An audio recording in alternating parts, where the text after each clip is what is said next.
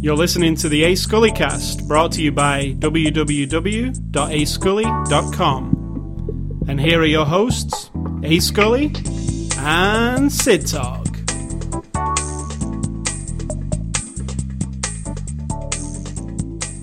Okay, so Google, uh, they need to. What do they need to do? Uh, add a few more features to the documents feature. Google Documents, online documents. I mean, I'm not. It does behave like because Word. it is free. It does not behave like Word. It's I mean, very basic. It behaves like Word in a way in that you can open Word documents in it, and you can save Word documents from it. uh, you hope, but it's not going to look Yeah. right. And I'm a designy kind of person, so But if you just want to do, like, yeah. Why are we talking about this? because that's what we were just talking about. If you just want to do um, quick, Like our outline is now a Google document, so that we can work on it whenever, wherever. And it just has a few, lacking, lacking a few features that I would like it to have. but uh, overall, Google Docs is pretty good. I think just for basic Mm-hmm. stuff. If you want to do your homework and you're a, a kid or whatever, you can do your Mm-hmm. homework on it. I wouldn't, but I would. Um, well, if you'd want to do something that you don't want to do any graphic design on, just text, text and stuff is good. Mm-hmm. you can add images and drawings and whatnot. It's still pretty limited. All right, so it's Sunday, May the 23rd. Sorry for boring you with our Google Talk, as Sid Talk uh, was pointing out. It's Sunday, May the 23rd, 2010.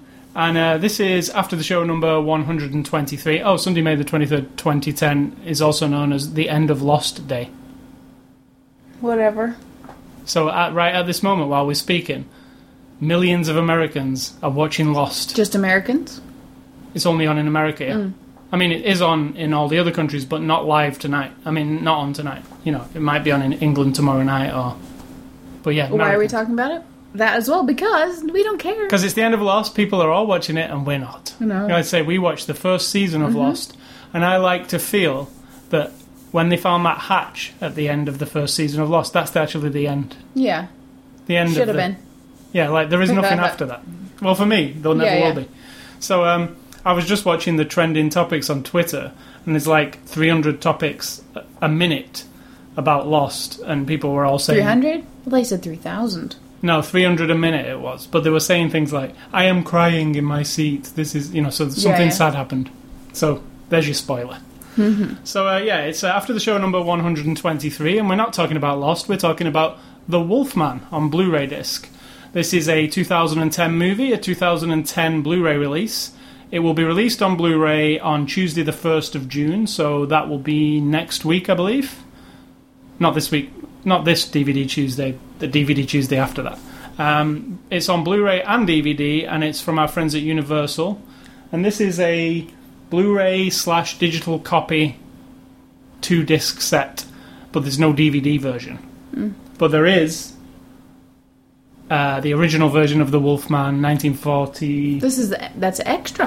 One also included in the package, kind of. So we'll mention that later. Uh, and you're going to tell us what it's all about. If at this point in human history you don't know what the story of the Wolfman is, I guess I can fill you in briefly. In I think this the title particular kinda gives it away. Yeah, exactly. In This particular version is, um, I wouldn't say a young man, a middle-aged man is uh, sort of drawn back to his what appears to be very wealthy father, or maybe used to be wealthy father, kind of nutbag father, way out in the country. Um, there's an issue of the brother who's been um, found dead, and then there's a woman who's going to marry the brother, and we want to find out what happened. And uh, it's hinted at and alluded to that it was a beast of some kind, which we kind of see maybe a hint of, and then through the course of the story, we find out there, there, all things are possible. But- the end. Well, no, like you know, it's a very reality-based It's based on a movie from 1941 entitled The Wolfman. Right, and it's not it's not like fanciful or really it's like, you know, it kind of convinces you something bizarre is going on. One of the gothic horror things, like Dracula, Frankenstein, um, what are the other ones? there's, there's more. Dracula, Frankenstein, Wolfman, you know, classic creatures, Yeah. creature features, uh, are re. It's not even. It's not even a reimagining because it's kind of the same story, isn't it? It's just a modernization, I guess. even though Uh, it's not because it's still in the old times. Yeah, it's different, but trying to not. be true to the vibe, not turning it into like a 2010. A bunch of kids go to a mansion and no, none of that. It's more. turns into a werewolf. Yeah, it's more on along the lines of like Francis Ford Coppola's Bram Stoker's Dracula, mm-hmm. like that kind of Yeah. update. You know, act new actors that you know, but in an old setting. So uh, the Wolfman, um, I've not really got a history with the old one, even though I do remember seeing it at some point. Don't know where, don't know. It never made an impression on me. Did it you? I don't remember. I don't know that I've watched that one I have watched all it. the way through. I know I have. It was familiar to me when we started to watch the beginning, but I don't know that I've watched it all the way through. But I do have a very strong fondness for those that era and of like creature. Now, I have a fondness for werewolves, but my fondness for werewolves comes from later movies like, you know, American Werewolf. American Werewolf in London was probably my first, and The Howling, probably my first. Yeah, in, you know, what, what would you say, uh, introduction to werewolves. Even though I have seen this old 1940, but it doesn't really do anything for me. yeah. You know, you're um, you're not tapped into the love of old movies. No, but I understand it. Yeah, but I don't have a connection to it because it wasn't one of those movies that blew me away as a child or anything like that. So the r- update of the Wolfman, I understood from what I'd heard. In fact, there's something when we reviewed American Werewolf in London on Blu-ray several months ago. There was some hint towards. You know, Rick Baker was talking about this movie, what he's going to be working on, and they were saying how they were going to try and remain faithful to the source and do a really you know, it's very important to Universal, The Wolfman, because it's one of their first movies and one of their most beloved movies. So I feel that they pulled that off in a way. The respect to the source material. If not, you know, the source material is really dated. You got to be honest. I mean, it's dated in a way. It's that old timey, like stage play kind of yeah. movie. Um, but this has the vibe of that. It has definite moments of um like There's like the moment where you know you would imagine you in the audience and you put your hands to your mouth and or your hand to your forehead like oh you know and it, it wants to do that for you Yeah, because you it- can definitely see I mean, feel that and this one's like uh, modernized up because there's a lot of gore, Mm-hmm. which they obviously isn't in the old one. He just jumps on people and they fall over. This one's quite gory. We watched the unrated version. There's both versions on the disc. We watched the unrated. It's quite gory. Um, you know, it's modern day special effects, which isn't 100% always the best idea in my No. opinion. But Rick Baker's makeup is really good. I like I like what he does. Um, you know, but in general, I enjoyed it. I, th- I actually thought that the f- first third of the movie drug along. Like it was. It took its time getting to oh it. not me. I loved it. I will say right now minus a few of the you know are you really proud of that particular stunt or special effect? And and there's a few moments when i was like oh that doesn't that's not good to me. It it it, does, it takes you out of the moment or whatever couple of weird movements or whatever you have to deceive I mean, they were, they were other than that i was completely drawn in. See, I wasn't at the beginning. oh i loved it. I loved that it was like really building up not even building up like like in your face but just this it was beautiful. I mean it looks awesome. I love the it has a distinct style to it, um, and they get away with brooding and a little bit like and the you know like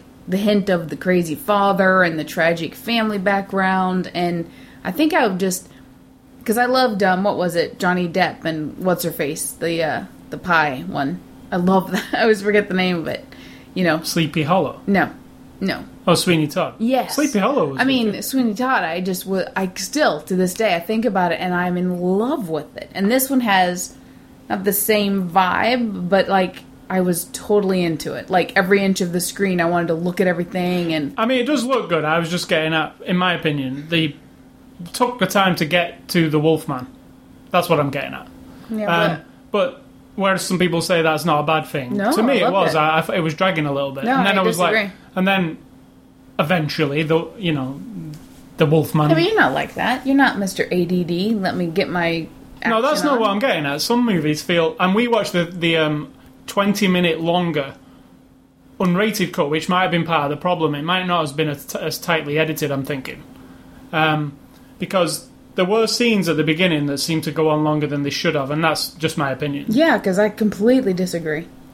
Yep, I you loved can it. dis- you can disagree, but I'm saying my opinion is I feel that the theatrical cut might be better for me. And um, and we watched the beginning of the theatrical cut, and But how do you know that's where the extra stuff is? There's 20 minutes extra in the uh, unrated Yeah, but- version. But the 20 minutes could be in the last two thirds of the movie. I feel that it's at the beginning, and we actually watched the beginning of the theatrical cut when we were doing the extras, and there was a whole chunk where they cut it cut it out. We could tell. No, I- little chunk, and then they added a big chunk. Yeah, as yeah, but it, but there was a there was a chunk that was cut too. But I'm, what I'm saying is, I think that that the first third was probably trimmed down a bit in that theatrical cut, and this director's cut seemed to go on a little bit too long for me. But that's just my opinion, and you can disagree. Thanks. So, um, Thanks very much. but once he gets into the Wolfman, you know, once he does transform into the Wolfman, which I've always liked to see, and I I still think it's done better in American Werewolf in London than this movie, and Rick Baker did both. I think American Werewolf in London's looks better still to this day Um, because there's think, no CG; it's all p- practical effects. I think there are a couple of moments in this one that are brilliant in the transformation. Really, like when his I think it's when it's makeup but not CG. and when the when his foot starts to grow. Oh, But he does I mean, that in American in really good. Yeah, but this was really. I mean, I was like, ah, ah, like I was feeling it. Do you know what I mean? My favourite part was when he tilted his head back and it showed you inside his mouth, and teeth. all his teeth kind of like Rearranged. came out of his gums and rearranged. It looked really disgusting, like, and that that was excellent. I thought something that you didn't see in American Werewolf in London. So Rick Baker, the guy who did the American Werewolf in London, and Michael Jackson's Thriller makeup stuff, did, but on this, but they really CG. Who did Howling? him. I think, You reckon? yeah. So that's especially because His I, I really like the Howling Wolf. That's Yeah, a good one. Mm-hmm. It's one of the best ones. But American Werewolf in London, I also think is I don't like the build of the body of that one. In this one, he's a he's a wolf man. He stands on two legs mostly. He's upright. He's very similar to the original because that's what this Rick Baker guy wanted four, to do. though. Yeah, occasionally, but I mean, he's built as a man, up with long arms and long claws, very similar to the Howling because they're you know that guy, the creepy guy in the in the doctor's office. You know, he's upright. Those I like better than the one in American Wolf in London where he's got that big neck shouldery thing and he you know i don't know. I just i like uh i like the final product of the howling the face of american wolf in london and i like that this one stays kind of true to that what they were limited to in for 1941 which was i'm a man in a hirsute you know what i mean And, and this and, And um, really all it is Benicio del. Toro is still a man in a hairsuit. Yeah. They even show you the hairsuit being made Yeah, yeah. exactly the same way as they made it in the old days. Um, but you know, CG is added. Well, like I said, sometimes I'm not into it at all. I, I just want, I just want the um, makeup. I Right. mean, I just want the sp- you know the Rick Baker stuff. Like they had to tinker with it and do stuff. Now this movie is very obviously in those times there was no electricity, so it's like a dark movie too. It got that in that gothic dark there was horror electricity style. Well, had candles. Everybody had candles. no when you went into the city Oh yeah, they had electricity Yeah. in the city, but I mean in the mansion. yeah Um, so a lot of the shots look better than they. I mean, they're not lit well on purpose to give you that old horror style where everything's coming out of the shadows and it's- totally and you know, there's even obvious shots where the first time you see Anthony Hopkins, you can't really tell who it is, and then he kind of Yeah. in that old movie style. There's one source of light that lights his face as he moves Correct. forward. So there's a lot of that old. You Yeah, know, the- coming out of the shadows de- deal, which I think helped the I special think there were a lot of shots that were for the sake of making it more filmy. Like there are like four different angled shots of the um, what's it called? The coach that he arrives in, you know, the horse and buggy thing, Four, five different angles and whatever. And while I appreciate uh, making it a little more dynamic than just a, a wagon going down the road or whatever, it felt a bit, I don't know, like That's the part that reminded me of Dracula, Frank, Francis Ford Coppola's Dracula, because when Keanu Reeves arrives Mm. Yeah. in that coach, it's the same kind of deal with all the weird shots, you know, side, side, side, you know? yeah. It's like, um, I don't know, it's a classic scene, isn't it? Somebody arriving in a coach. I guess it's just they're trying to add a spin to it. Or was the, well, the original movie wasn't even like that, was it? No, it was mod- it was set in 1941. and very bright and um, but this has this creature feature kind of oldie you know everything's dark you don't really 100% like the first time you see the wolfman did you really see that properly or was it just a Correct. wolf or you know what was going on like so um, i liked it but then there was parts where i was rolling my eyes completely rolling my Yeah. eyes thinking We can't talk about it, but I know what you're talking about. like like I've mentioned in lots of podcasts, Spider Man, where he swings where he yes. swings through the city. It's almost that kind of moment Yes. for me, like where I'm like, On the top of the I kind of dig this until that part. Yes, and then I'm totally sucked out of it. Like, oh, come on. and then it kind of improves. It. I mean, it's not 100 percent always like that. Then you're like, okay, yeah, it's good again. And it's almost like uh, compare it to the scene in American Werewolf in London, where he's actually walking around in London. Uh, on all fours, and it looks really horrible. Like it looks horrible at that point. Yeah, the near end, the end, where yeah, it goes yeah. down into the Totally, alley, yeah. and you're like, oh no, because you look good until that. You know, it's it's like it's not consistent. Mm-hmm. I agree. guess. I don't. That's not Rick Baker's fault. It was the think. big moving movements part that bothered me. Yeah, because all of a sudden there's no Benicio del, del Toro. It's just a uh, computer Yeah, and it's model. not it's not even like uh, proportioned right sometimes, and It does know, switch. It yeah, look- unfortunate. unfortunate because I think the actual story, even though it was fairly predictable, didn't you think? Mm-hmm. Like not just fairly, like quite a bit. I mean, I don't want to spoil it, but I mean, you know what, are you what gonna do? transpires near the finale is kind of what I expected. Sure. you know, it's not it's not a uh, somebody falls off something moment or anything like that where where we always say, oh god, somebody Yeah. fell off, like Sherlock Holmes. It's not that, but it's close. I was like, okay, yeah, this is going to happen. Oh, it, oh, look, it's happening. So yeah, it was fairly predictable, but I enjoyed it. I loved it. I mean, I really didn't love loved it. it. I can I love- definitely not say I loved it. I think Benicio del Toro. I know we'll talk about cast in a minute, so I'll wait and hold my thought till then. But overall, I was completely. I love that time period, And I do because I love Dracula. and then all the candles and the really wrecked mansion, and I don't know. I, I loved it more than Bram Stoker's Dracula, See, I did not. which I loved at loved the it. time. But this one, I just I don't know. It really captured me. So, and I'm middle of the road on this. Uh, I like The Wolfman, but what I have to say negative really is special effects and something to do with the cast when we get to the cast. So, the cast of the movie Benicio del Toro as Lawrence Talbot. Um, I like Benicio del Toro, but in this one, I, I wasn't feeling it.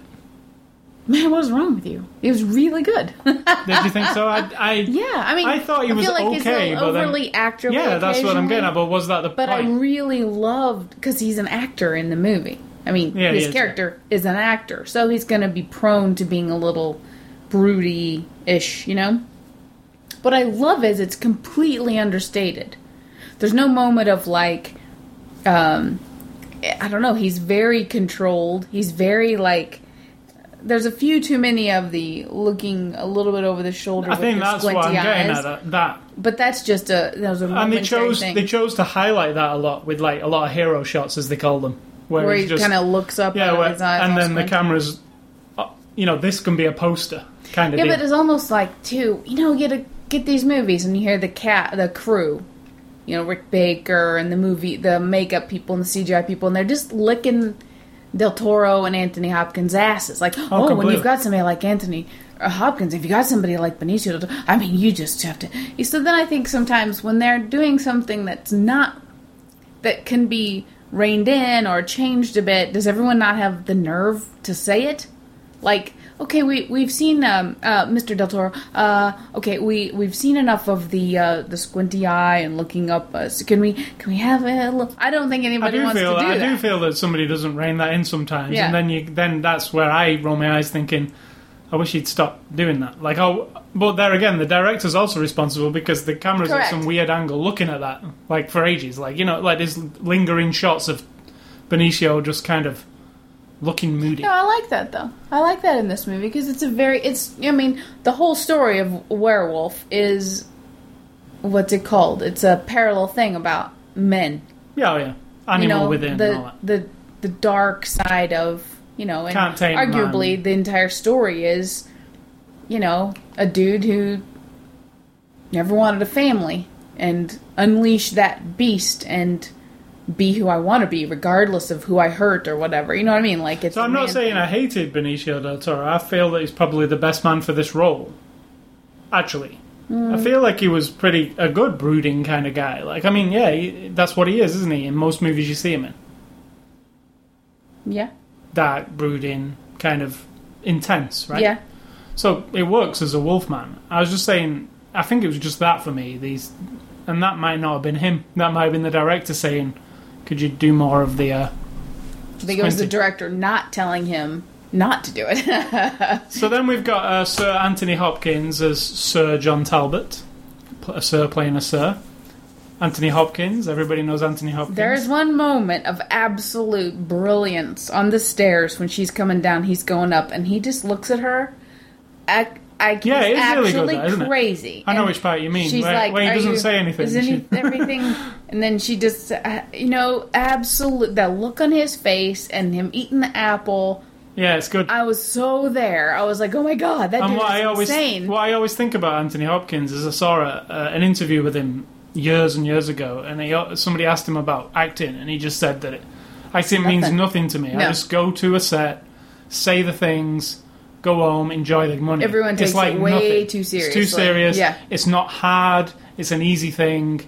I always think of that every time I watch Yeah. him on the screen because he's like effortless. He just does it to me. And maybe that's the key. Just don't care about it. Because he doesn't, he's not into the whole What- like. he doesn't need money. doesn't find himself important as an No. actor or anything. So maybe like that is the key because he always comes across in everything from Hannibal like to to well anything you've seen him in.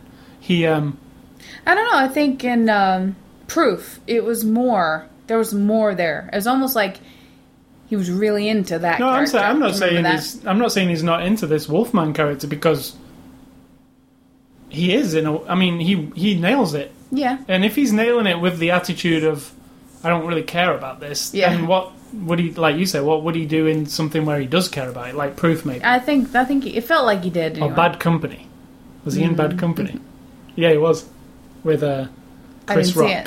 Yeah, you did. Um, I Chris, didn't. Chris Rock and we reviewed it. It was a I Bruckheimer. blo- Bruckheimer blocked it out then. It's terrible. um, so uh, yeah, Emily Blunt is Gwen Con- Conley. I like her a lot. Uh, yeah, I, I saw a movie with Emily Blunt in recently called, uh, and everybody should I should recommend this, uh, called Sunshine Cleaning, about two girls who clean up after they they haven't got any money, and then they some one of them's a friend of a police officer, and he says, well. Why don't you just start a cleaning company? And they're like, well, can't make any money on that. They go, well, you can because you can clean up after suicides and they start this little business cleaning up after suicides. And Emily Blunt's one of the girls. It's really, it's funny in a morbid kind Yeah, of way, right. but it's also really touching as well. So it's one to recommend. It's on Netflix. Um, so yeah, and she's also from. Where else is she from? We've seen her in stuff, and I can't remember. Can't remember. Plen- several things over the last few years. She's a- good. she's an English actress. I think Um, she's my favorite thing about the whole movie. yeah, she's really good. I liked seeing not the typical leading lady. I mean, not Gwyneth Paltrow or somebody. It could have well have been anybody, somebody you really knew very well. And this girl, I don't particularly know. I've seen her in a couple of things, but I liked what she brought to I did too. Loved it. Um, and there's some, this you know, and it's not a love interest kind of thing either. It's a Hmm. bit more than that. Because let's explain who she is. She's She's the engaged. She's the fiance of the fiance brother. of the brother who's deceased. So yes, she is kind of a love interest, but she's not. So Right. it's an interesting. Um, her and Benicio's like chemistry is interesting Very. because it's not just typical like oh here's a damsel in distress because liked that's not what she is. Um, and she delivers, and like you say, that thing on the stairs Perfect. where it, it's basically a small scene where Anthony Hopkins is walking up the stairs and she's coming down, and it's just glances, and she says a couple of things, but it's really weird. Really? I mean, I felt uncomfortable. so, um, yeah, it's a good scene. Um, Hugo Weaving turns up as Aberline. Aberline is called uh, Inspector Aberline. I'm, I'm assuming because he is an inspector. Um, he's the guy hot on the case kind of deal. Yeah. Um, it's Hugo Weaving, isn't Yeah, it? exactly. There's nothing to it, really. You know, it's the same as Lord of the Rings, and it's the same as The Matrix. It It's really the is. eyebrow raised, um, intense face, very distinct Very authoritative. voice. Yeah, Yeah. um, I like him, but I don't think that role was anything special. It's, it's him, you know. When you watch him now, he just is who he is, and that's hard to get away from. I'd like to see him just in a, just in a role of. There's of- something understated flick, you where know? you don't know it's him. Like, you know, you know what I'm saying? Yep. When you, some people crop up in some movies and it's just nothing, and then you're like, wow, he's really good. completely. Like a serious man, something like that. I'd like to see him in. Even not that intense, you know. No, I'm not thinking as the lead man. I mean, just somebody Yeah. in something, you know, smaller. Like, like because he think of the movies he's been in. Yeah, They're big, not, not big, exactly some small. big ones. So, um, and then you've got uh, I just mentioned a couple of others. Rick Baker, who's the makeup guy. There's a cameo, Yeah, and he explains it on the extras. It's very brief. It's pretty fun that Fun, he's yeah. in there. And if you're a fan, you'll definitely notice him. And Art Malik was the last one as Singh. Who, what would you say he is in the movie? he's the servant of the dad. Man- he said, "This is my servant." Yeah, I guess the times were. There's a devotion there of you know you see And he's and if you think you recognise him, he is the bad guy from true lies. True Lies, the James Cameron movie with uh, Arnold Schwarzenegger. Um, and he's been in lots of stuff, but it seems like British TV series in between times. Right. So, you know, you might think you recognise him when you're watching it. It's directed. This movie's directed by Joe Johnston, who also directed Jumanji, uh, The Rocketeer, which I loved. I still love it to this day. The Rocketeer. I need to see it again. Did you? I haven't seen it.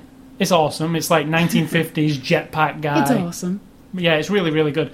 Honey, I Shrunk the Kids. I love that one. Uh, Jurassic Park 3. Didn't love Not that the one. best of them, but he did that one. Hidalgo, I like that one. pretty good. And he's also, his next movie will be uh, Captain America 2011.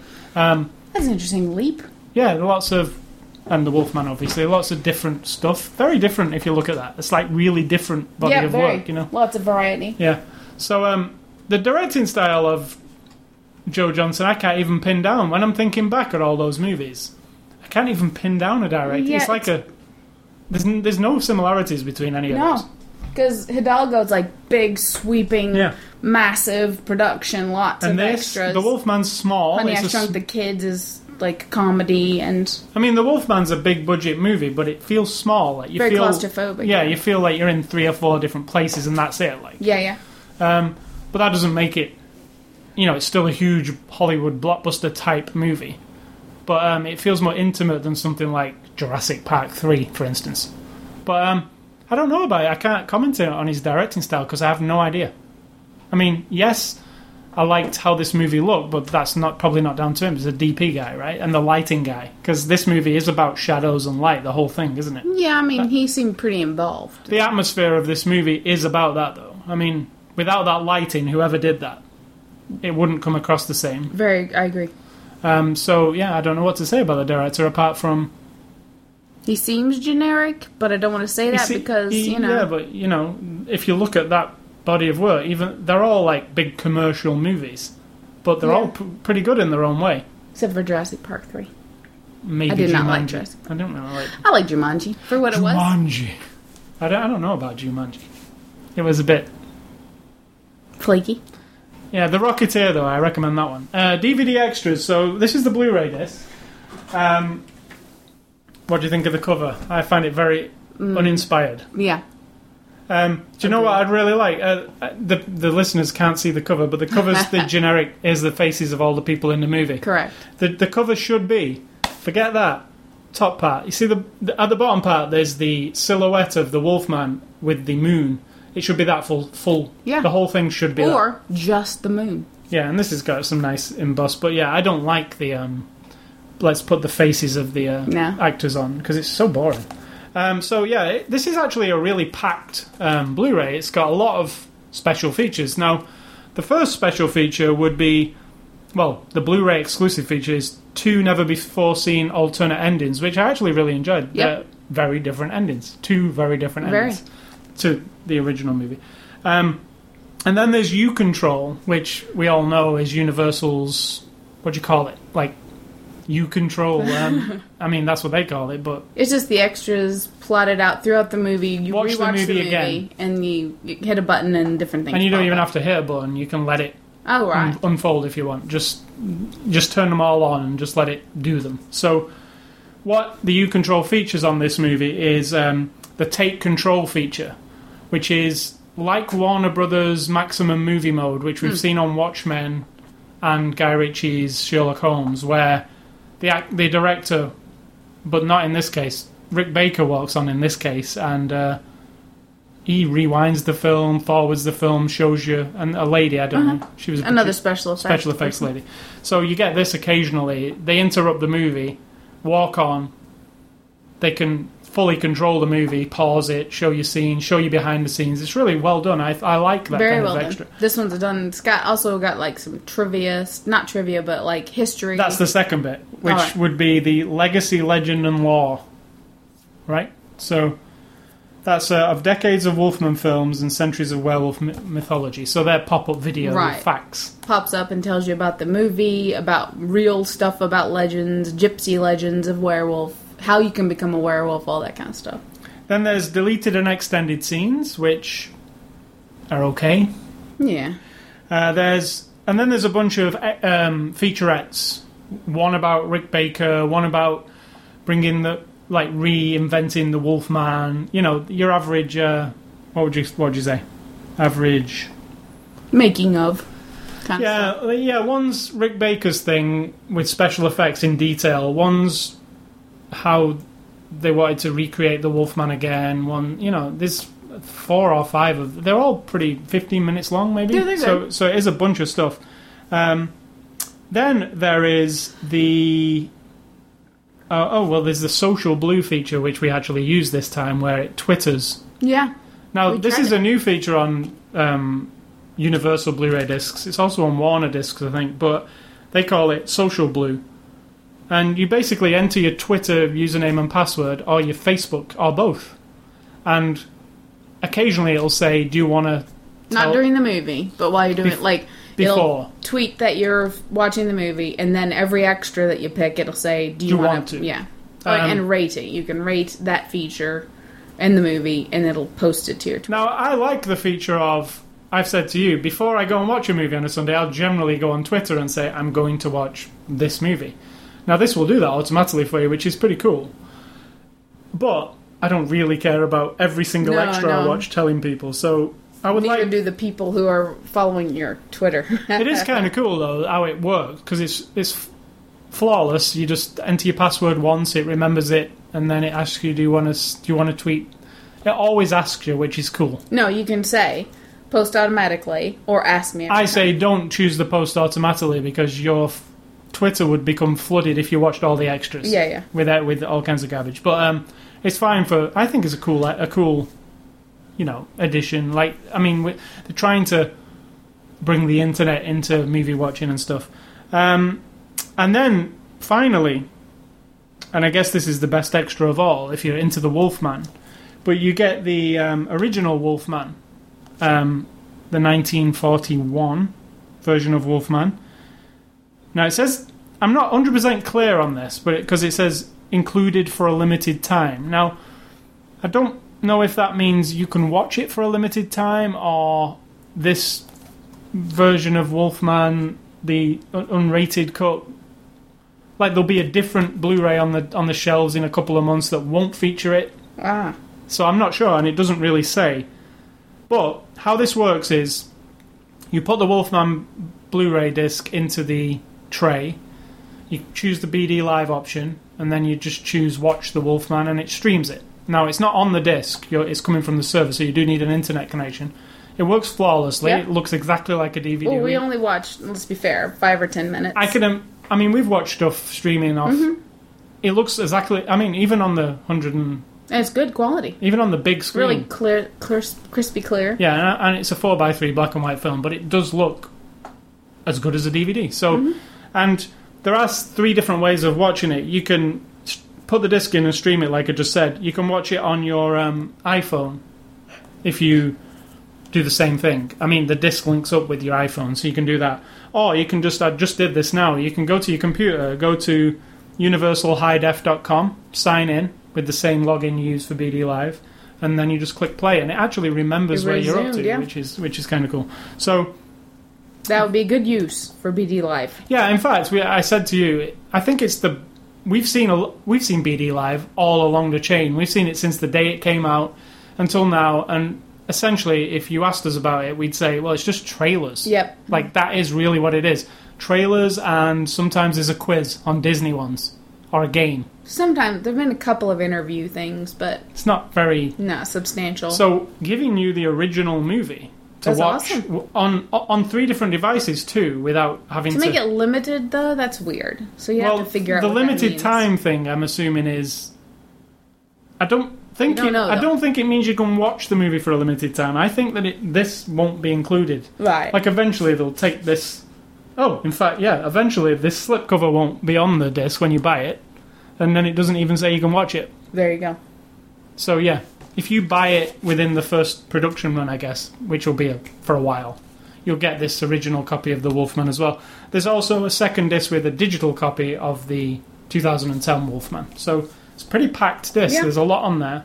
If you're a fan of the original Wolfman or the new Wolfman Wolf, in general. Wolfman, I think you're getting a really good. I think you have to collect everything, don't you? When you're a follower of that thing. Yeah, I, I think that that's a good set though. The extras are good. There's no extras on the original movie, but you can buy the original movie also on Blu-ray. Um, but for me, it's actually a good set. The extras made the movie one of those things where I Yeah. appreciated the movie more after seeing the special effects being done. Yeah, and I could get kind of get my fill of how we make a wolfman into a, a man into a wolfman. You know what I mean? Like I, I get it. You scan them, you put the hair and the makeup on. I only need a couple. I'm always amazed by the lengths they go to. Because I, I always think, like, But they take themselves so freaking seriously. They're not curing diseases. I think it's a difficult job. Uh, that's not difficult. It is a creative process. They take it too seriously. They do a good job, but I mean, they think of themselves as important, and it kind of that kind of irritates me. But other than that, That's just the way film people talk. It in, seems in like it. Any, any any extras. It's like everybody's kissing everybody's ass. Oh, yeah. Nobody. It's, it'd be very refreshing for somebody not to be, and that's the only person I've ever thought isn't like that is making fun of it on extras is Will Ferrell, but he's just being a dick. Yeah, he's- like it, yeah, like he and is. Steve probably- Carell does it too. yeah, just like like let's be the opposite of how you're supposed to be on these extras. So let's just be like crazy. So yeah, I don't think there is anybody who's um, not playing that Hollywood game. true. So um, in conclusion, The Wolfman.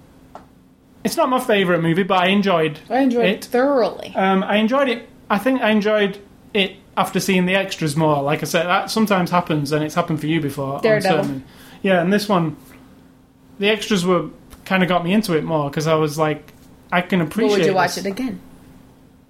You might watch it with all the BD live. I mean, with all the Yeah, you I've- control. I might watch it again. Yeah, I, um, I'm not saying it's. I'm not saying it's a bad movie because I actually enjoyed it. I just felt that it chugged a little bit at the beginning, but that's just my. Uh, and you know, so, uh, some people also might agree. So, um, Yeah, and you know what we normally think of those people. well, I can't help what I felt, and that was just what I felt on this particular you know, Right. Movie. So, um, yeah, uh, and you liked it. Yes, I loved it. I loved it. In fact, I thoroughly enjoyed myself. So, uh, thanks to Universal for the disc. We'll have a written review of this movie later on in the week. Next week's movie will be Tim Burton's Alice in Wonderland on Blu ray. Another um, big blockbuster movie for the year. Um, I'm looking forward to that one. Because I think the last Tim Burton we saw was. Now that is a distinctive director right there. Sweeney Todd, the last one we saw, wasn't it? Was it Sweeney Todd or Coraline? Well, that wasn't him. Oh, true. That, he was just involved there True, somewhere. true. Uh, so, uh, contests. Um, if you're a Halo fan, the uh, video game series that people seem to like, A few people. I have a new contest this week to win the first five seasons of Red vs. Blue on DVD, which is the Halo machinima, as they call it, where where the team took the game and used the game to make a movie, like a, t- a series. Seriously. So it's like it's like a comedy series. If you're a Halo fan, you know what it is, but you can win all five seasons. Nice. So uh, that's co- that's um, on the site now. Uh, you can oh, Alice in Wonderland next week. Movie recommendations for this week. I wanted to recommend some of my favourite werewolf ones, and I'd already recommended Werewolf in London because and that is my favourite because we reviewed the Blu-ray, and obviously I said I loved it. So I didn't want to recommend that one. An American Werewolf in Paris, I only kind of liked. They're, do you know they're remaking both of them Really? in one movie, like a stitched together as one big movie? Paris and London. Next year he'll be out. Rick Baker's doing the things, as far as I know. I don't think they need remaking, but they no, it's like 20 years old. yeah. So yeah, and it'll probably be like I don't know. I feel that it'll be really dumb. But hey. So uh, my ones I wanted to recommend. First one is Dog Soldiers, which I don't even think you've seen. It's a British movie. Um, it's by the guy who directed Doomsday, Ooh. which is awesome. Doomsday. yeah. And it's a werewolf movie, and it's set on the moors in England, like American Werewolf in London, but it's a troop of soldiers, and it's really, really gruesome. Ah. Uh, and the second one is The Howling, because you That's know if good I've recommended American Werewolf in London, what's the other big? What about Wolf? I don't like it. I I always thought it was just all right, like Wolf. Yeah.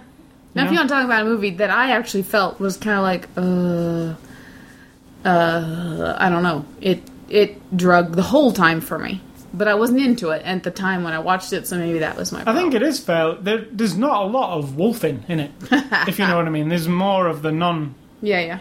The beast within. Yeah, I was just always remember the part where he's in the toilet and he just pisses on the other guy. I remember that part. And my recommendations are.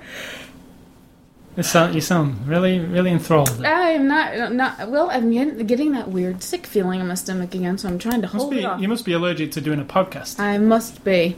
No, I'm not. Um, I haven't had any food except toast, so maybe that's my problem.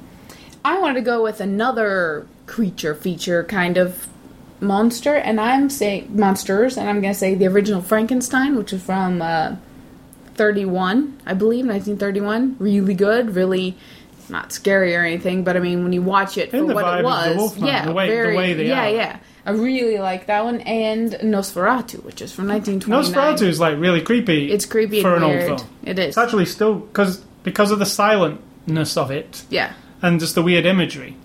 It's, it, I And actually it's- find it creepier than creepy some looking, other. and you know, it's good. It I is like creepy.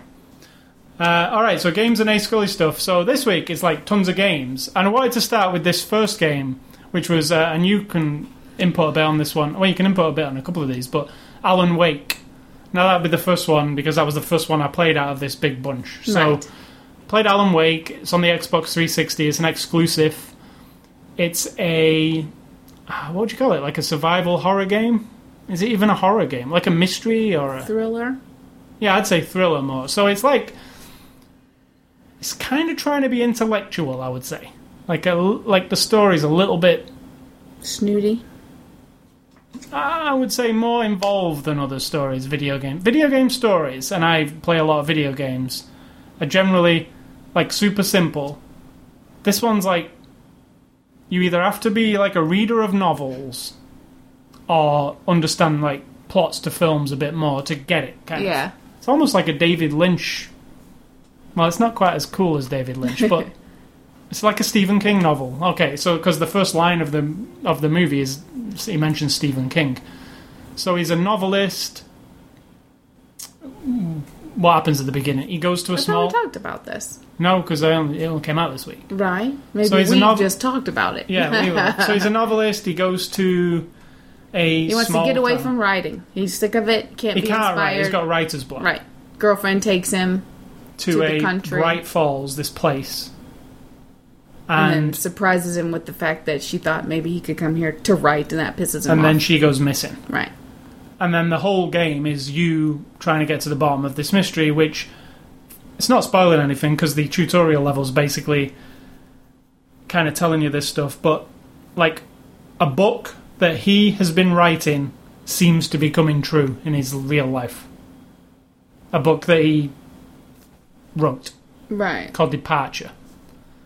Um, the events of that book seem to be happening in in the in My problem life. was I didn't like her, so I couldn't have cared any less if Well, he she was just her. a standard like Oh, she was whiny and kind of she lied to him about getting him out there Mm. and stuff. So I didn't, and she was afraid of the dark. You know, But it's not really. Well, it is kind of all. She's Alice. It's it's kind of about her, but it's kind of not about her. But the game part of it breaks down to. I, I think the game part of it is where the cleverness kind of ends because the game's pretty much a one-trick pony. Like it gives you a flashlight and it gives you a gun, hmm. and then nothing changes from start to finish. You you shine the light, you shoot the gun. Now let me explain the villagers or the Bright Fallians they're encompassed in this darkness, like this supernatural darkness that you don't really know what it is, but they figure he's figured out that if you shine a light at them, this is the play mechanic. It melts the darkness away, and then you can shoot them because they're kind of like zombies, but not. So, but the the whole game revolves around shining your light and shooting people, and it's not like Resident Evil or whatever, where there's like a big expanse to like explore. It's like really linear. Like seemed like it. it is. It's like you're running down like.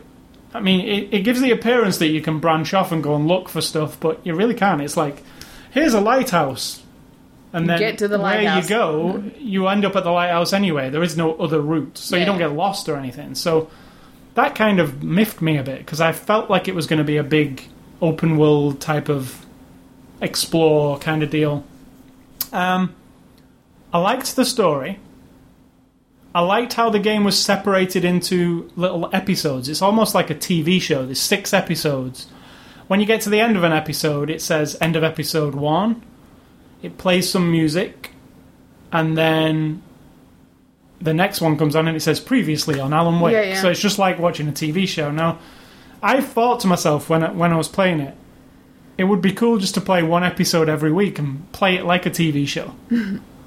but I didn't do that. I dug in No. and played it all the way through. But it would be cool that just to Yeah, when it says end, then come back a week later and play, you know, as though it was a TV show. But um, and it always leaves it on a cliffhanger, which is fun.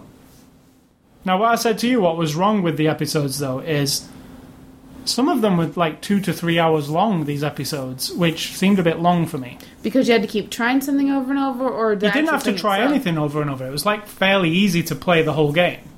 But some parts, I mean, you didn't have to like die and then try again, die and then try again. But it was just like, Stringing like I said, along. you're just going down a path with a light and a shot, shotgun. uh, You know, get some different guns throughout the way. You get a flare gun and stuff. And because these guys are allergic to light, shooting a flare gun's obviously fun. It's like a rocket launcher because everything lights up.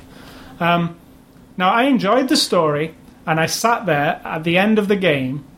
You, you saw the end of the game, kind of. I, I sat there, and it's awesome. The credits roll, and Ground Control to Major Tom plays by uh, David Bowie, which is awesome. You love. So I was sat there, and I was like, I had to sit there for about five minutes to absorb what happened. um, so Which you're not gonna say. no, I'm not going to say, but I'm I'm going to say that the ending to me was pretty awesome. Just how it ended. Um, some people will disagree, I think, but I just really liked how it ended. Now, I don't think it actually ended because there's some DLC down the line, um, which will be extra episodes. So maybe they'll carry on from the end there. Um, but overall, it was a fairly good game. I don't. I, people are saying game of the year, but to me, it's actually nowhere near because Right. something that's just like a straight eight hours of the same thing over and over, pretty much. But as a decent story, that doesn't really. A game of the year has to be like Everything. awesome, straight start to finish. So that's Alan Wake. It's only on the 360, so if you've got a PS3, tough luck. um, the second game I have been playing is Red Dead Redemption, which is probably Really? I'm shocked. you know, I'm banding around Game of the Year statements. This one could be def- well, very high up there. And what month is this? Oh, right, it's May. Yeah, well, I mean, yes, there are more games to come, but I am a big Rockstar fan, and You this are. This is literally this year's Grand Theft Auto. If you're into Grand Theft Auto, um, I didn't know what to expect. I knew I was going to get something good because it's Rockstar, but I didn't think it would be as good as it is. And you've seen, Mm-hmm. I've played 25 hours so far, Wow. and I am 18% complete with the missions because I've been like, oh, screw the missions. You're very thorough. I'm going doing everything else. So, and I do this in GTA because I don't want it to end. So, whenever I do take on a mission, I'm like, oh, this is just one step closer to the end. I don't know if I want to do this mission now, but That's so cute. I've done several missions. I've done enough to get to know the main characters so far, but I've been doing the side stuff, which is awesome. Like, there's a whole. I mean, it's a. cow- I didn't even mention it. It's set in the Wild West, 1911, kind of the end of the Wild West. You're this guy John Marston who is escorted off the tr- off this train at the beginning. Um, used to be in this big, like posse gang. You know what I'm saying? Like a like a. Well, he was, he was a bad guy who's kind of trying to reform himself. Right. Yes. This is the vibe you get. Um, so, the opening of the game is him stepping off this train. He goes to try and meet up with his old gang member to kind of tell them. His brother. He, well, he's not his brother. He's his Right. brother, brother in arms kind of deal. So he goes to meet him to to kind of say, "Look, we're done with this shit. Let's disband this, and we'll all go on our merry way," kind of thing. And this brother's got other other ideas, and John happens to get shot by him. And then the whole game is you, as John, trying to get revenge on this guy, or take this guy out because he's a dangerous son of a bitch. I mean, he's the kind of guy who That's a very funny thing to hear you say. well, he's the kind of guy who will shoot you on sight. He's got some kind of illusions of grandeur, which he wants to, I don't know, be in control of a situation that could be dangerous. So you're on this, I would say it's a revenge mission, but it's not. There's also some relationship thing, and you're learning stuff, and you're becoming part of the community, kind of, sorta. Yeah, and you can be good or bad, and I'm choosing to be good. Everything, everything along the way, I'm doing the good way. Will you play it all again and be bad? Well, at the moment, I'm so good, I'm actually famous, right? Nice. So when I roll into town, it's like now this is how awesome this game is. When I roll into town, everybody's on my on me. You know, they they I'm a famous cowboy. I've been in shootouts. Everybody knows my face. There's an awesome game mechanic where you can go to a store and you can buy a uh, bandana. You can wear it around your face. You know, like the uh, old cowboys when they're sticking up banks, and then people don't recognize you. So you can do stuff that you wouldn't ordinarily do Right. as your good self. So, like, if I want to go and hold up a bank, Don't you seem suspicious when you're walking around just well, town with no, because tons of people do. Like Ah. bandits all over the place in the Wild West. So, and dust, I suppose, if Yeah, you so- wanted a legitimate reason. so if I've got my good meter all the way up, I'm really good. If I do want to go and rob a bank, I can wear the bandana, as long as I don't get right. eye, right, eyeballed while. I'm doing it. So there's some kind of fun mechanics like that that you have to mess with. And there's a place called Thieves Landing, which is a um, it's like a it's a town, but it's all bad guys. If I go there without my bandana on, I'm screwed. Everybody's like, "Oh, look, it's that famous guy who's Right. like so good, good." Like, and they all chase after you and run after you. And, you know, you've got a horse.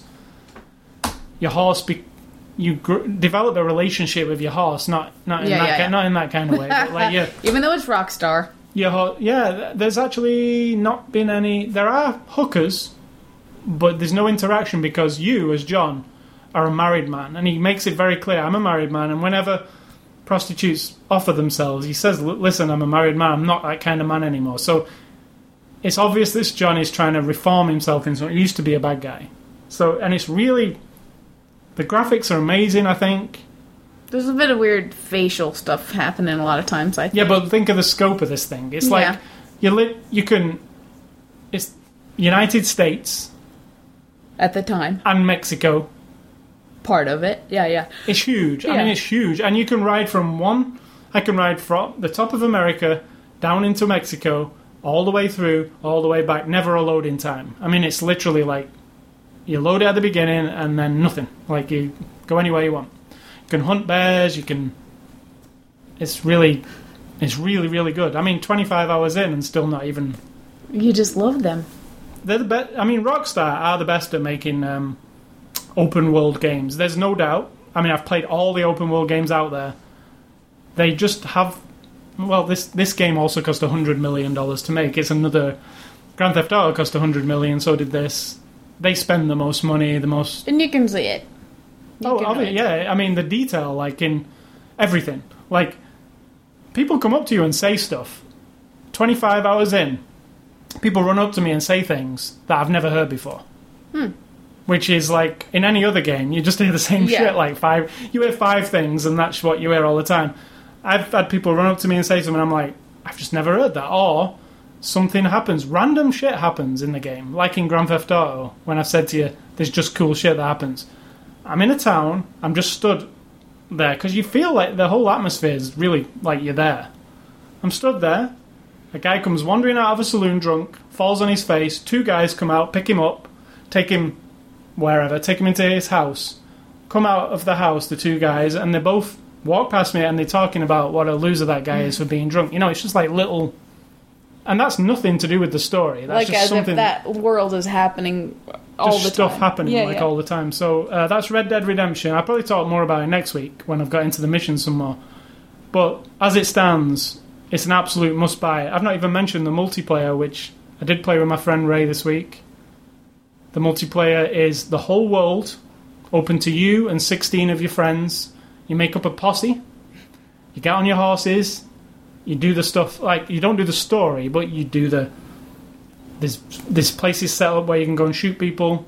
like There's other people playing, or yeah, you can do that too. There's there's like signposts in the land that say this is a team deathmatch signpost. If you all run up to it, it connects you with a bunch of other people, and you all play a team deathmatch. Then when that team deathmatch is done, it pushes you back out into the big world, and then Nice. you do what you want. So like, there's those. There's also like but are uh, you all the same dude? no, like you can. There's like tons of people to pick. I'm Right. a woman. Like you can, you know, like and you unlock stuff as you go along on the multiplayer. So at level one, like I'm this woman, just a not like just a random old west woman, but I can't have a horse because I'm not high enough level. So I get a donkey.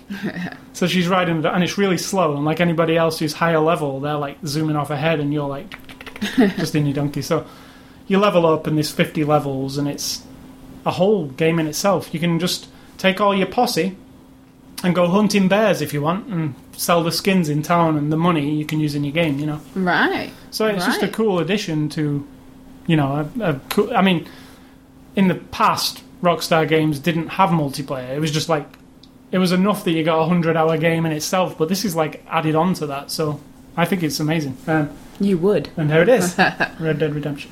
So, uh, just quickly, the other game I've been playing this week is uh, Split Second. That is just a. It's.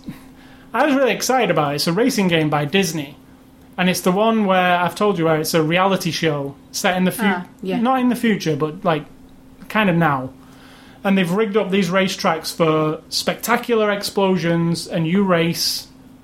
And when you get enough of your meter built up, which the meter gets built up by driving past cars or drifting or whatever, you can trigger these things called power plays, which is like if you're racing around the nuclear power plant level, and I press the power play, the reactor will melt down and all the other cars will get sp- splurged Nice. off. Or there's one in an airport, and when you when you activate the power play, a plane crash lands right in the middle of the thing. So if Sounds anybody's epic.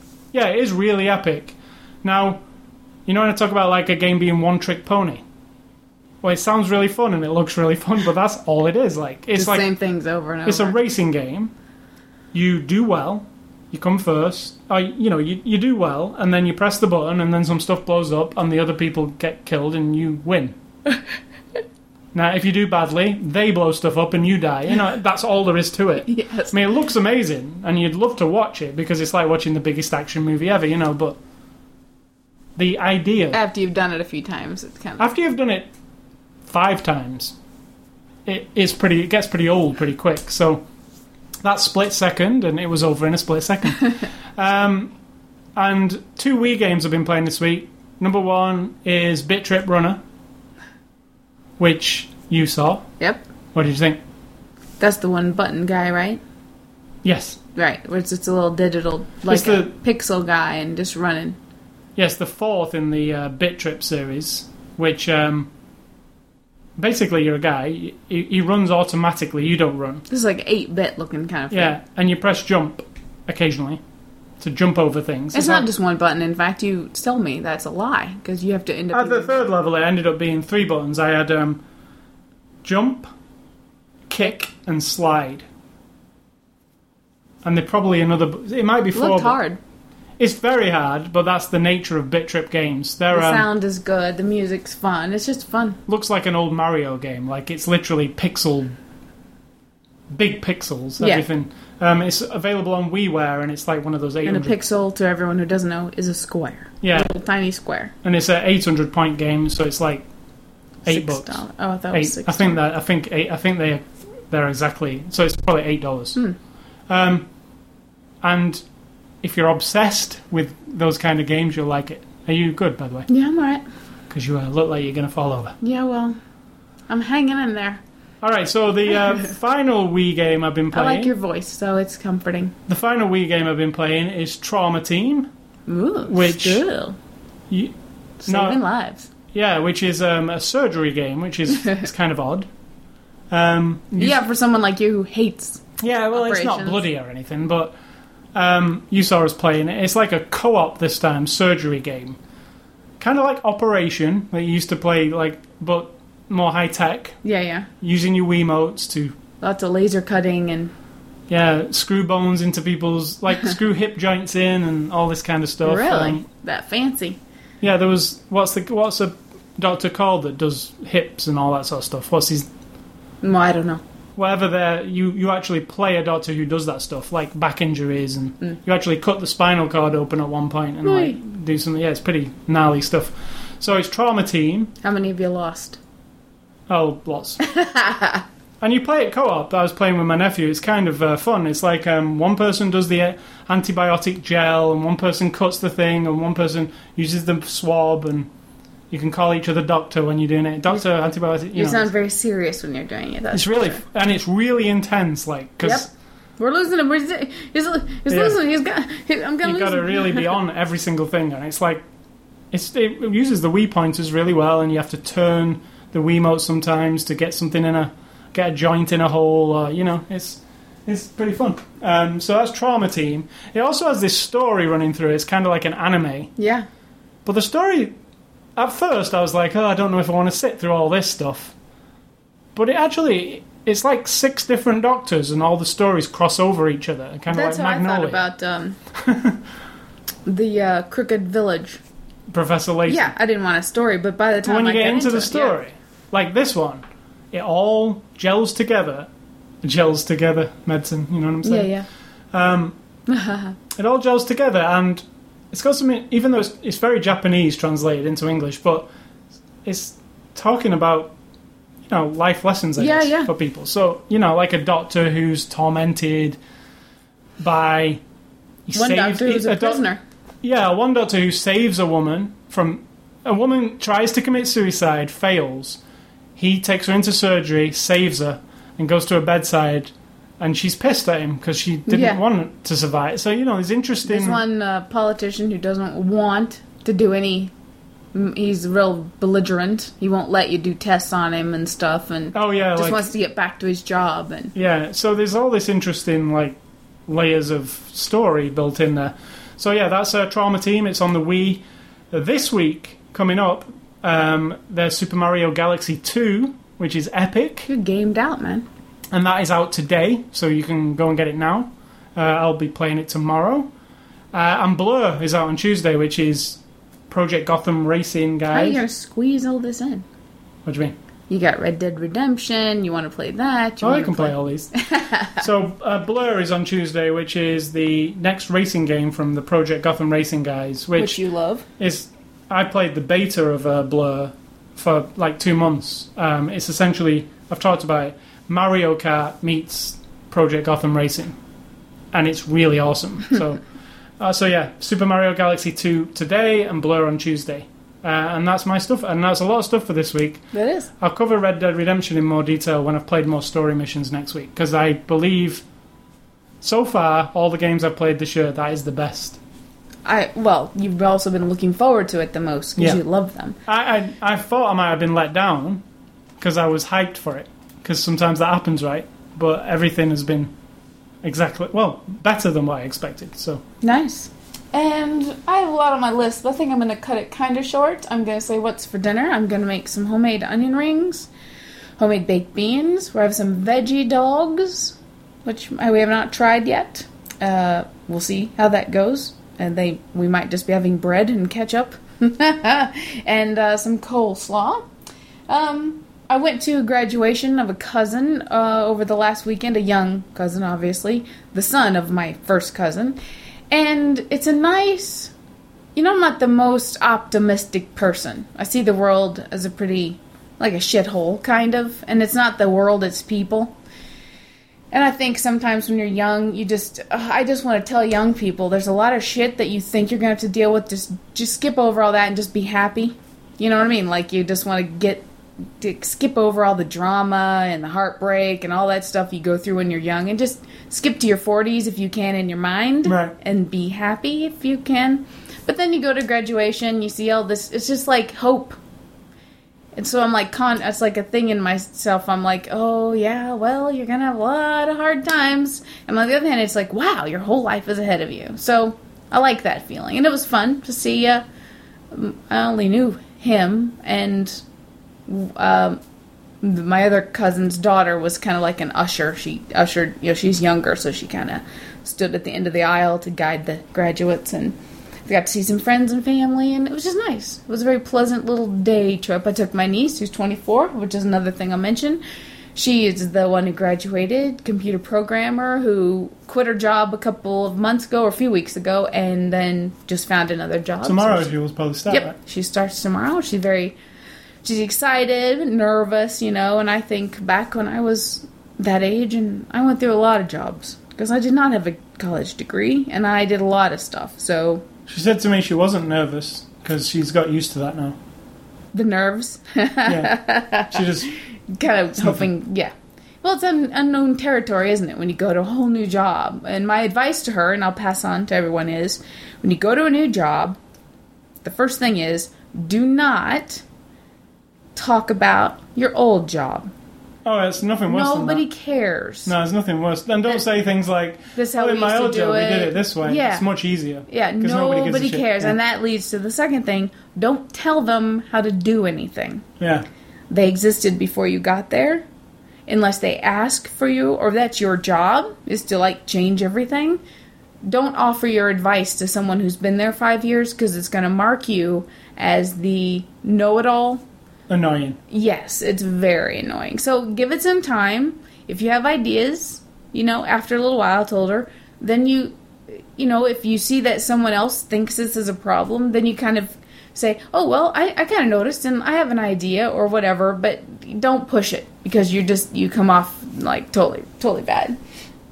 Um, I bought some new headphones last night, which work pretty well, but I don't think in my job it's so loud. Big, massive printers and machines that are like chunk, chunk, chunk, chunk, chunk, chunk. You can't chunk. cancel It out. reverberates through the floor because it's all cement walls, all cement floor. You feel it in your bones, so it kind of rattles. Those kind of noise, the noise cancelling headphones. Let's explain. Uh, those kind of uh, headphones are excellent for on an aeroplane. Yeah, and it's good for like. Like I was in my car and turned it on just to try it out, and it's really good. It it some really people. does. they make kind some of, people feel sick. No, it didn't bother me. It just kind of closes you in to where you're listening. It's You like a, can hear like your head's better. being vacuumed out or something. Some people feel I like didn't like find it that feel. severe, but you it know, plays like a tone into your head that you can't actually hear. That's what the maybe battery's that's for. what's making me sick. That's what the battery's for. It kind of plays Ah. this white noise into your head that you're not actually aware of, but it takes your ear off anything going on outside. That's weird. It is strange how it works. If you look at it on Wikipedia, They're nice. They're really super soft. They're Sony something or other. Really soft and the the big kind. They don't go in your ear, and I like that. So I was I impressed. with prefer cans that go over your head than in ear. I always have. much more comfortable. That's Yeah. for sure. And um, I think that's it for me. You can uh, the other things that you didn't mention there. Just leave them on and mention them next I week will. when you don't feel sick. I will. All right, so uh, thank you for listening to the podcast. I want to remind you about the websites, uh, ascully.com, sidtalk.com. You can catch us both on Twitter, ascully and sidtalk respectively, Facebook, Xbox Live, YouTube, anywhere on the web, basically. Uh, but if you want to find us, go to ascully.com. You'll find this podcast. You can click on the word podcast. You can subscribe. You can listen on iTunes Music Store, Zune Marketplace, RSS feed, listen to it on the page, email feedback to me at ascully, ascully.com. Don't email Sid Talk because you feel sick. and stay classy. And if you watch Lost tonight, I hope the finale was everything you uh, ever dreamed of it. Oh, that's a big lie. Because I know what you're No, really. I, I actually really I hope. said to you earlier. I hope Lost ends with some like it was just a dream, or they're all inside a snow globe, something like that. You know? so everybody's all everybody's pissed "Ah." off. and I'm gonna say, uh, think for yourself, everybody, because if you don't, somebody will do it for you.